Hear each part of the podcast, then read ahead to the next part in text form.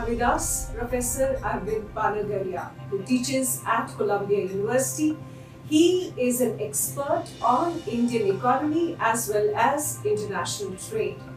Welcome to Reason, the new Indians platform where we get to the reason of the issues that concern you. Welcome, sir. Thank you, Aarti. So it's a pleasure. Let me begin with the most obvious question. Right now, we are seeing a flux in the world. There is an ongoing war in Ukraine, and it has had massive impact on the global economy.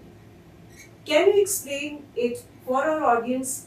What impact has it had on India as well as the rest of India? The big impact on India, of course, is coming through the prices. Uh, and so we have seen the oil prices uh, uh, really hike uh, in, in a major way. Uh, there's been also impact on some of the cereals prices, particularly wheat and rice. Uh, so that also impacts us. Uh, so that's the main, and it then goes on to feed into inflation all around. Yes. So we see the inflation elevated virtually in every single country. Uh, India is no exception. Uh, so, so that's the major kind of uh, um, transmission uh, of the uh, war uh, into the economy. Um, we can talk about details as we go. Yes. So this inflation, it is, uh, which is uh, actually adding to the domestic inflation in India, which was there already. Uh, in fact, uh, because of the coronavirus pandemic, there was a major uh, downward trend in global economy. Do you think that this inflation uh, can be controlled in India or in the rest of the world, even as the war is going on? So now let's look at a little bit of the origins of this inflation. Um, so certainly, almost every country uh, expanded money supply during COVID, Yes. uh, and we did too. There's no doubt. Uh, and so some of the impact, uh, as you just said, is domestic as well. I mean, so the source of this is domestic as well. Um, but unlike other countries, particularly countries in Europe and countries in the United States, uh, we did not do uh, very large kind of uh, uh, income transfers, cash transfers.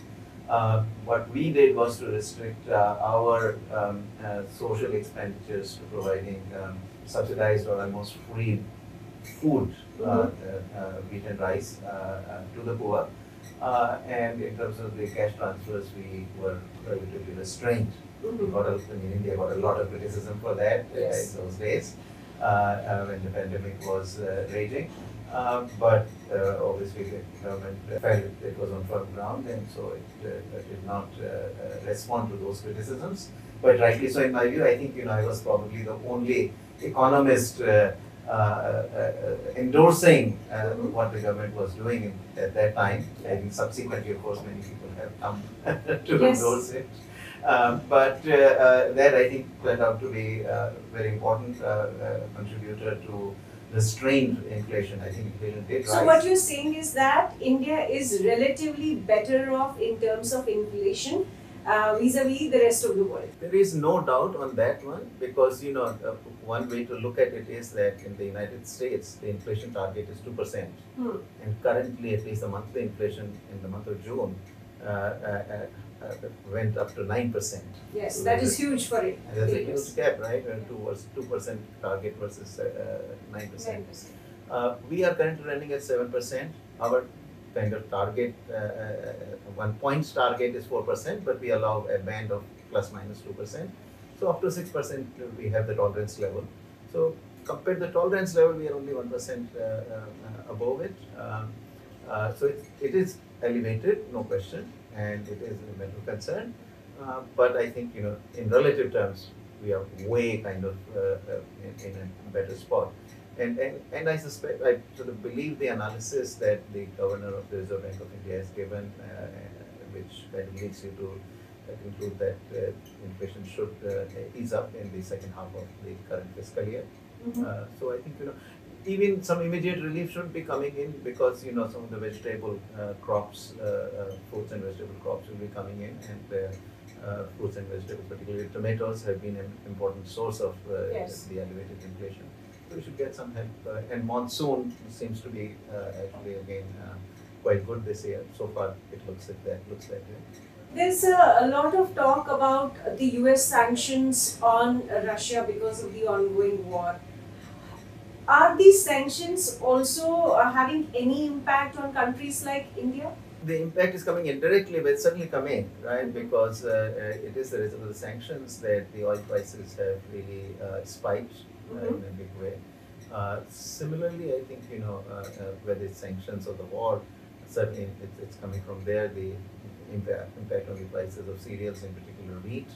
Um, uh, so uh, most certainly, you know, we are impacted, uh, and, and But is it a huge impact for India or is it marginal which we can absorb, which we can recover easily? We will certainly absorb and we will recover, uh, but uh, uh, certainly there is a cost to it because you know we are very large importer of uh, oil. Oil. So our import bill has risen and that's uh, likely to have an impact on the current account.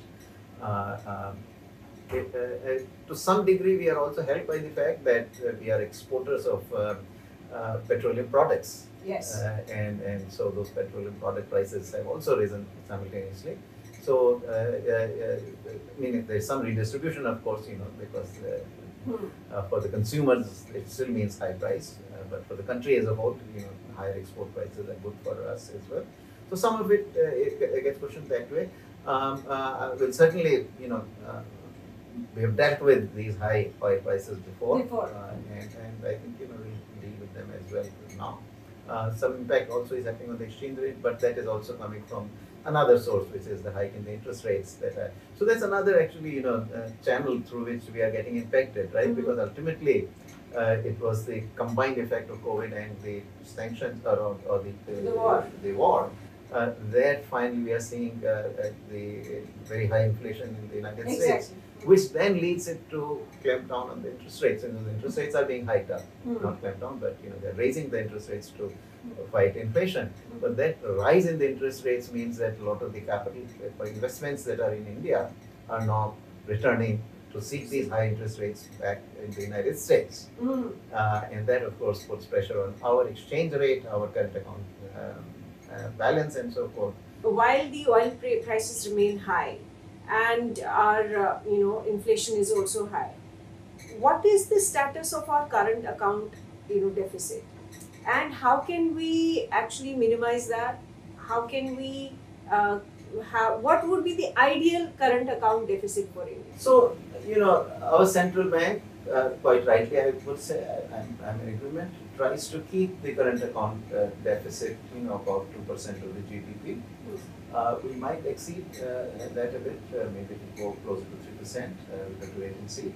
Um, the way to deal with it largely uh, is, is uh, through the exchange rate. Uh, what you do is you let the rupee depreciate Mhm. uh, and as rupee depreciates, uh, uh, uh, your exports become more attractive to the foreigners uh, because they look cheaper to, to them. Mhm. Uh, uh, and uh, likewise, what we import from abroad uh, becomes a bit more expensive, so Mhm. we import less. Uh, so both, you know, uh, the exchange rate helps on both fronts. Uh, uh, exports uh, uh, uh, would rise, and imports would decline, so that we bridge the gap. But how how do we actually uh, improve our export competitiveness? Are there any ways which we haven't been paying attention to uh, in the last you know few decades where we could have grown our exports but we haven't? What are those areas and where where can we fix those gaps? So, so that's a sort of very broad question, you know, because and it's it's work in progress kind of thing, uh, um, and and the, one of the very uh, uh, points uh, at, at which some fixation can be done is the exchange rate, as we just discussed. Um, uh, you know, over the years, uh, I think we have let the uh, rupee kind of appreciate in real terms, Hmm. even if you know in nominal terms there is some depreciation because uh, uh, uh, of, of, our- of our higher inflation over, over the years, uh, you know, in, after all, in the US and uh, Europe, this high inflation is a very recent phenomenon. If we go back, you know, in the last seven to eight years, maybe 10, 12 years, um, uh, even some parts of the UK years, uh, our inflation was significantly higher, which Yes. you know, the last three or four years of UPA, uh, very high inflation, almost uh, double digit. Uh, and at the time, so the rupee in real terms got appreciated, Hmm. which of course uh, is not so good for the exports. Hmm. So that's one factor, clearly. The other also is that, you know, uh, I think here we uh, uh, have, for some reason, uh, returned to a bit of this import substitution. Uh, and you if you do import substitution in one or two sectors, it's okay, but if you really start going into large number of sectors, that is going to have an impact on exports. There is no way getting around it Hmm. you know, so when you basically are, are saying that, look, you know, all, all these products I'm importing, I'm going to just uh, raise my tariff barriers, import less of these, uh, uh, raise the prices, uh, and produce these products domestically. Yeah. Right? Then the resources are going to flow out of something. Hmm. Right? Particularly capital is scarce. It's uh, it's it's very limited in a country like India. Labor perhaps we have more plentiful, but certainly capital is scarce, and that capital is will come from somewhere. Yeah. So that somewhere is the export sectors. Yes. Uh, so that's one way that you immediately kind of import, import uh, impact the exports negatively. Hmm. In addition, when prices uh, uh, of these uh, import competing goods rise, Yeah. right? Well, we are going to substitute into other products as consumers. Hmm. You know, we'll buy less of these products which are uh, the imported products or import competing products, Hmm. uh, and we'll shift more into something else. That something else again is exports. Yeah. So if you consume more of the exportable products, less is left for exporting. Hmm.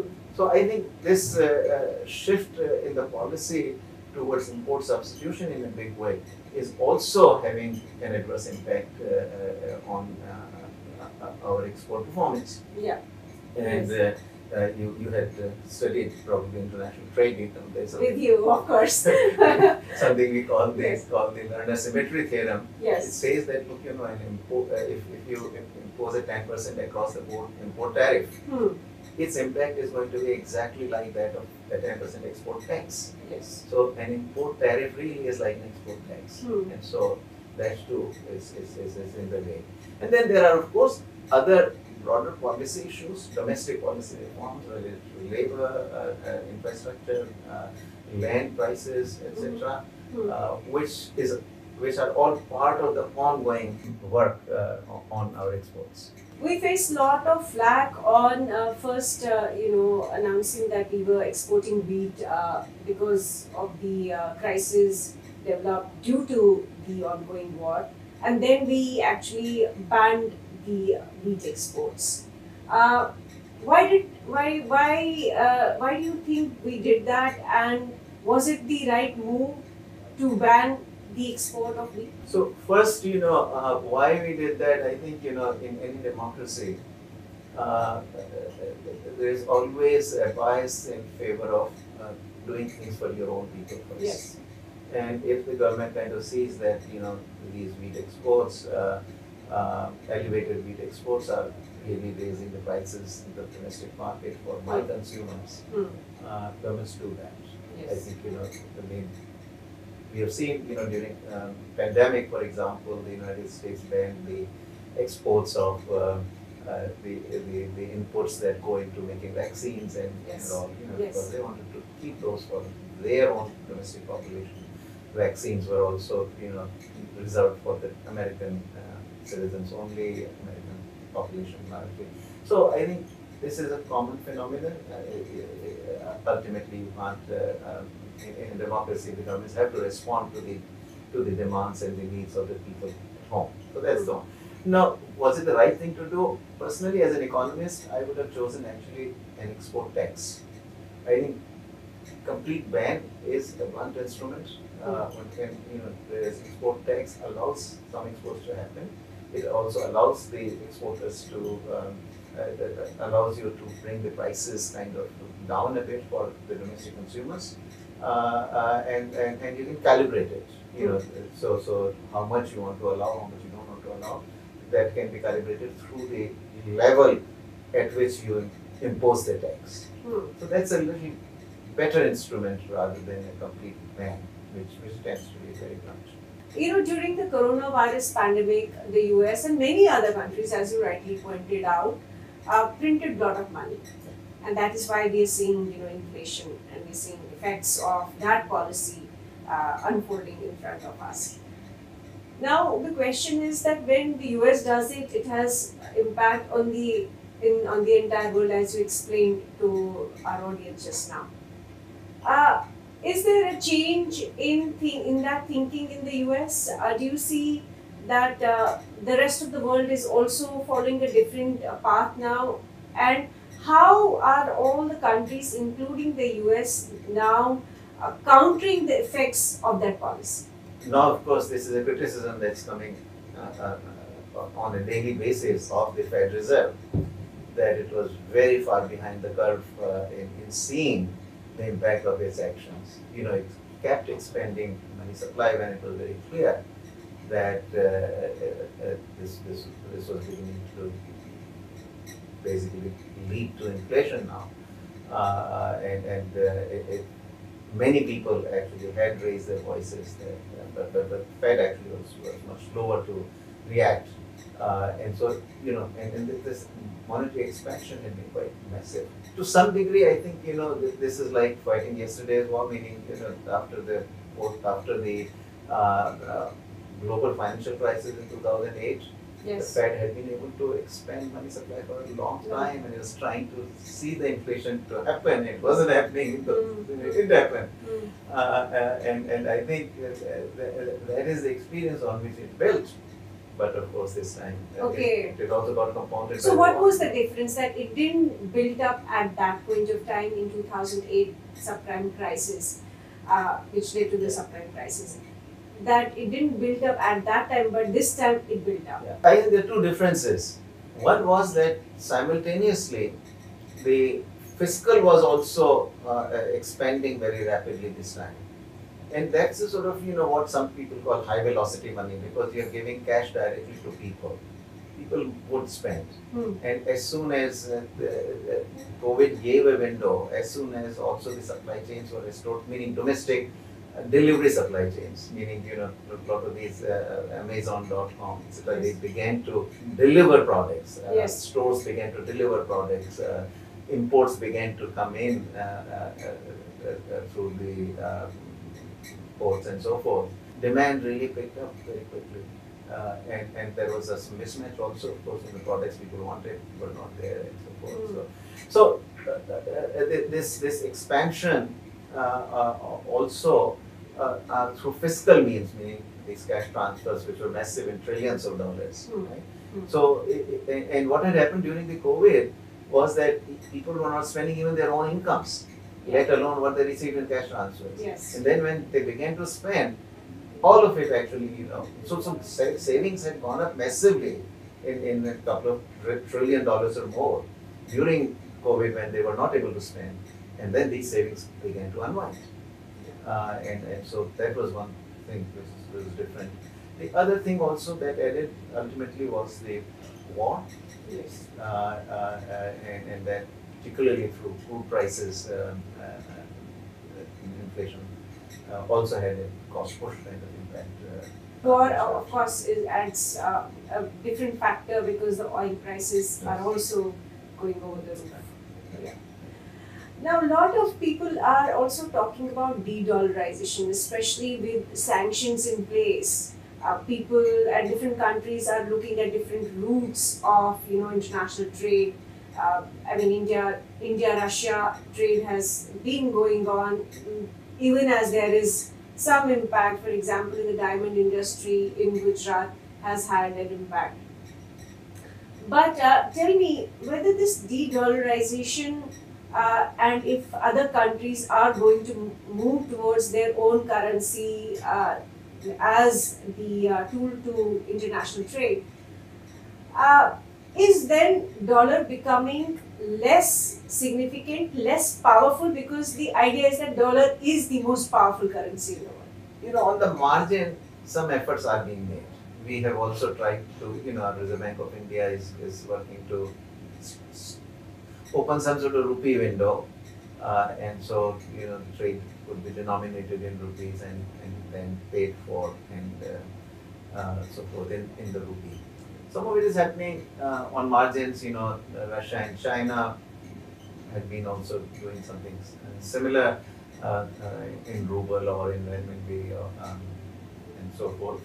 But by and large, you know, I don't think uh, there's going to this dollar de-dollarization, this de-dollarization is going to happen so massively.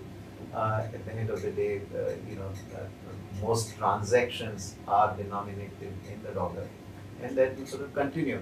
Personally, I don't think that this is where the problem really lies. A lot of the people have uh, kind of concluded fr- from the fact of sanctions on Russia that this has something to do with dollar as being the the uh, currency of exchange. Hmm. Uh, now, some of it probably is true, and also particularly when we talk about SWIFT, uh, access to SWIFT being discontinued, uh, you do uh, then look for alternative means of payments. You know, how, how else could I arrange my payments uh, so that I and do not become hostage to the SWIFT system.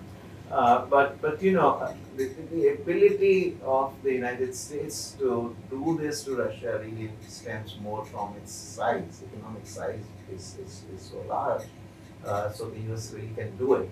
Uh, to, to kind of dramatize what I'm saying is you know, think about you know suppose something happens Hmm. uh, uh, uh, some, China does something uh, similar to what Russia did.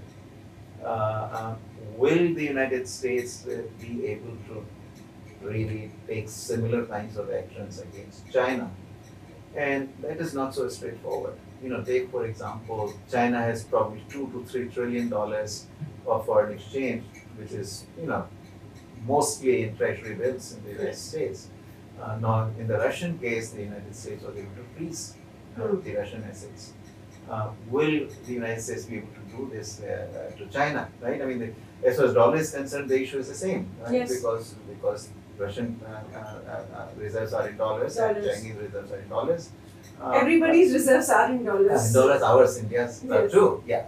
Uh, but will the United States be able to do this to China? And I suspect that that's not going to be so easy because there is a very large volume, probably almost twice of the dollar holdings of the of China in the United States, is in there in China in, in the form of direct foreign investment. Yes. Uh, uh, and so tons of multinational companies have their assets in China, located in China. Now, you know, China will not sit back. Hmm. If, if, if its assets are frozen by the United States, China is going to start freezing uh, or basically nationalizing uh, the, the, the, the companies that are invested, the US companies, multinationals that are invested in China. Hmm. Now, that really makes uh, uh, life much tougher for the United States then, right? I mean, you know, probably the United States uh, uh, um, multinationals uh, are pretty powerful in, in the, politically also in the United States. So, so that's that's going to be much tougher. So it is really the country size. You know, in a, a large country can take action against small countries. What is the other factor that makes dollar or what makes uh, United States still the most powerful economy in the world? How integrated you are. In the U.S.-China case, the interests are both ways. Hmm. Right, so so the, there are a lot of U.S. interests in China, here, Mm. and, and likewise there are a lot of Chinese interests in the United States. Hmm. So each can really retaliate against the other. Now, if the situation is is is is, is asymmetric, Yeah. That let's say the, the, the India has a lot of interest, let's say hypothetically in the United States, but the United States doesn't have much interest in India. Hmm.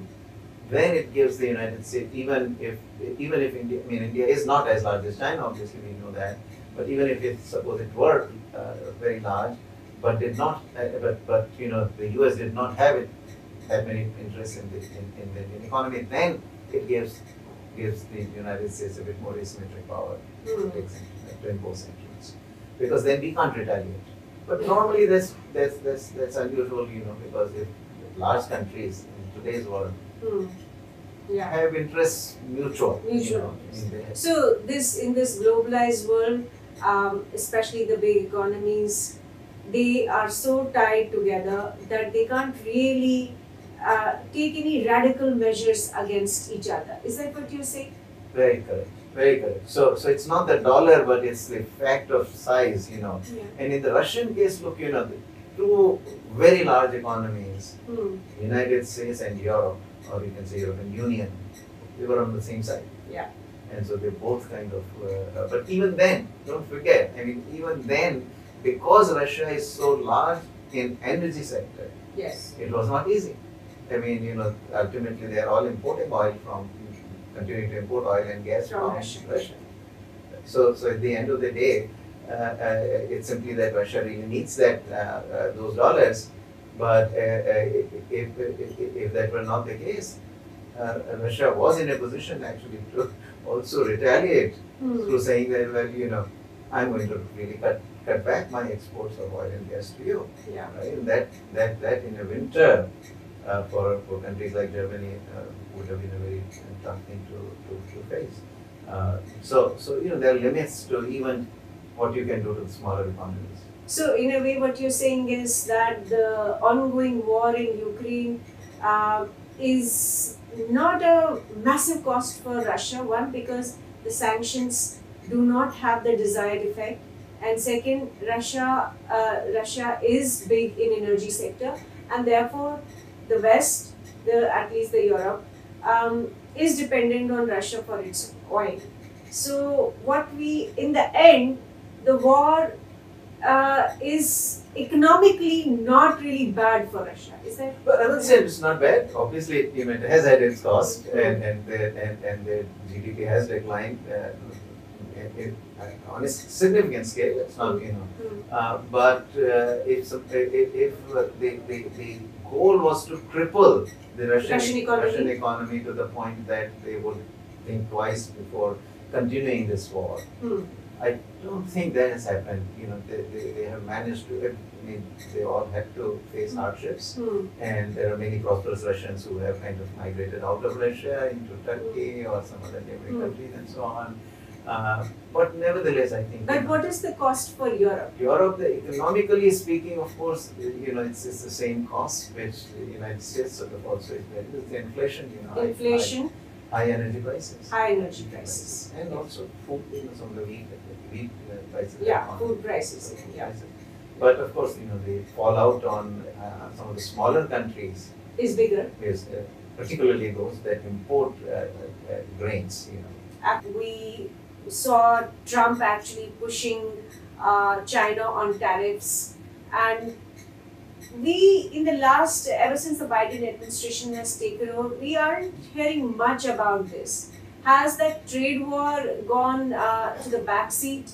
And now, because other things have taken priority? We are not hearing so much, but uh, we should look at, at of the prior history. Hmm. Uh, if we go back during the Obama administration or even during George W. Bush's administration and all, uh, the dissatisfaction with China on trade front had been bipartisan. The only difference was that Trump acted on it. And once Trump had actually acted on it, uh, uh, the subsequent Democratic administration, the Biden administration that came to office, did not reverse anything uh, that Trump administration had done. Neither side has backed down actually, so the tariffs are very much where they are.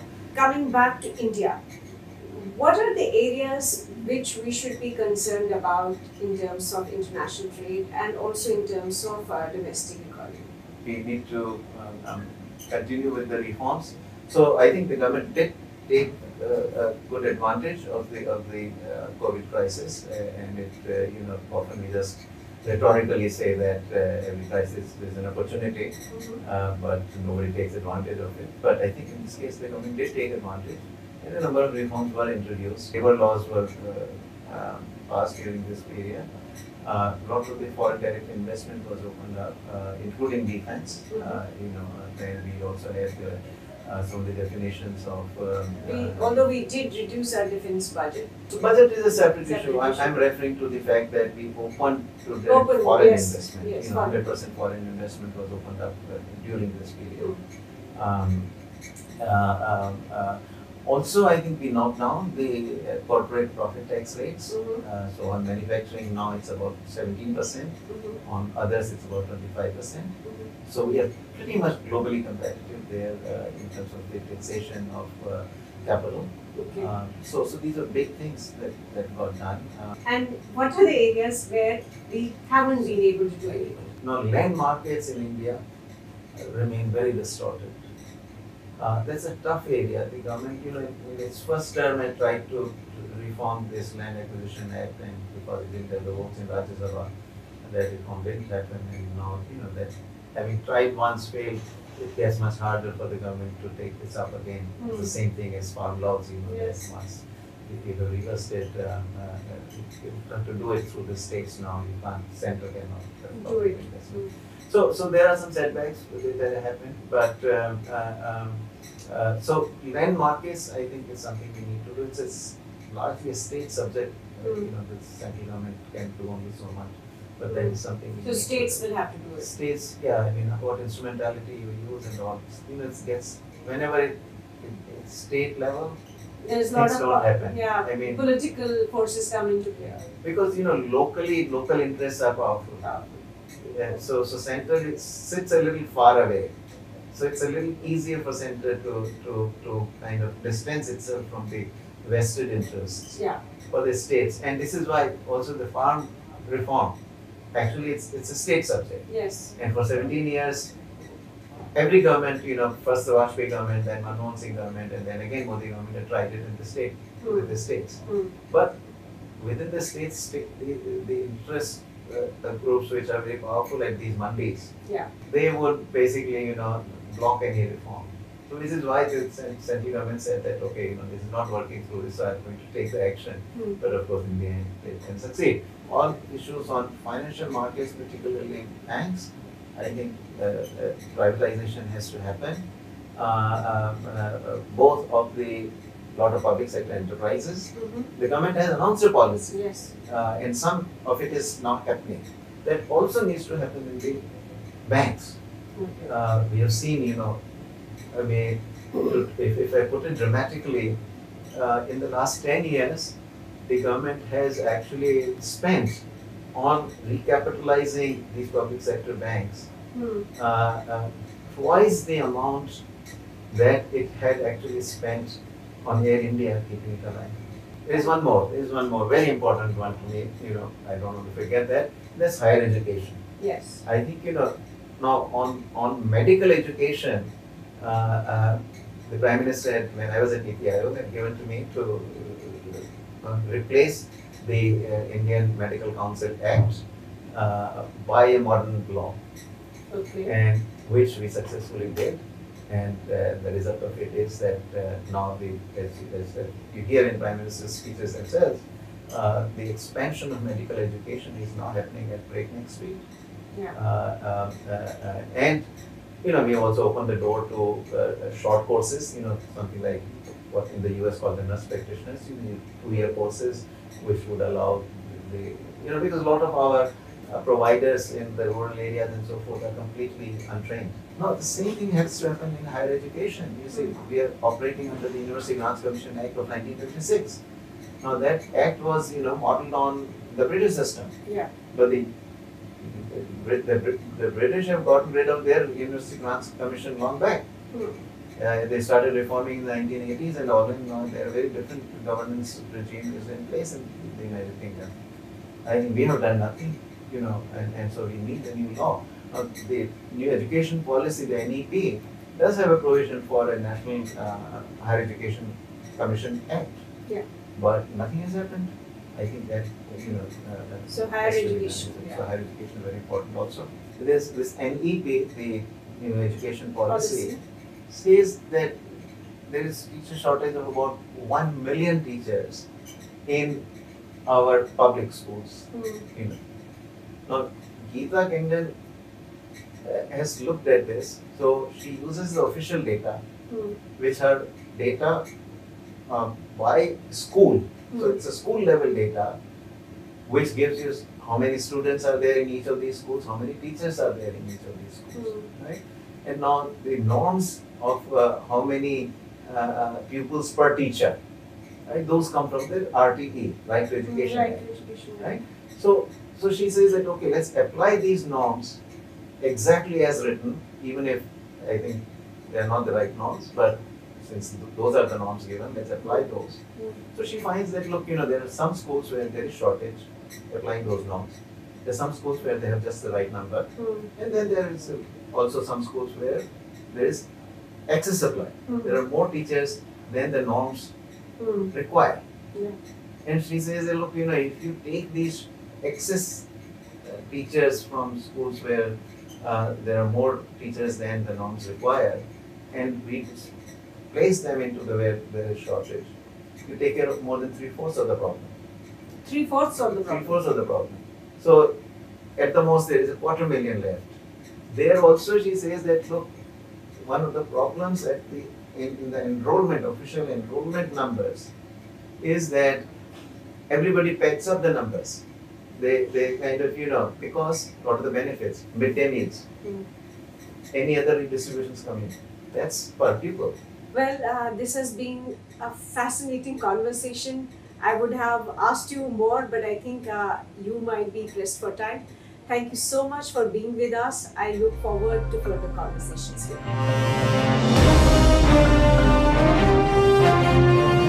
you.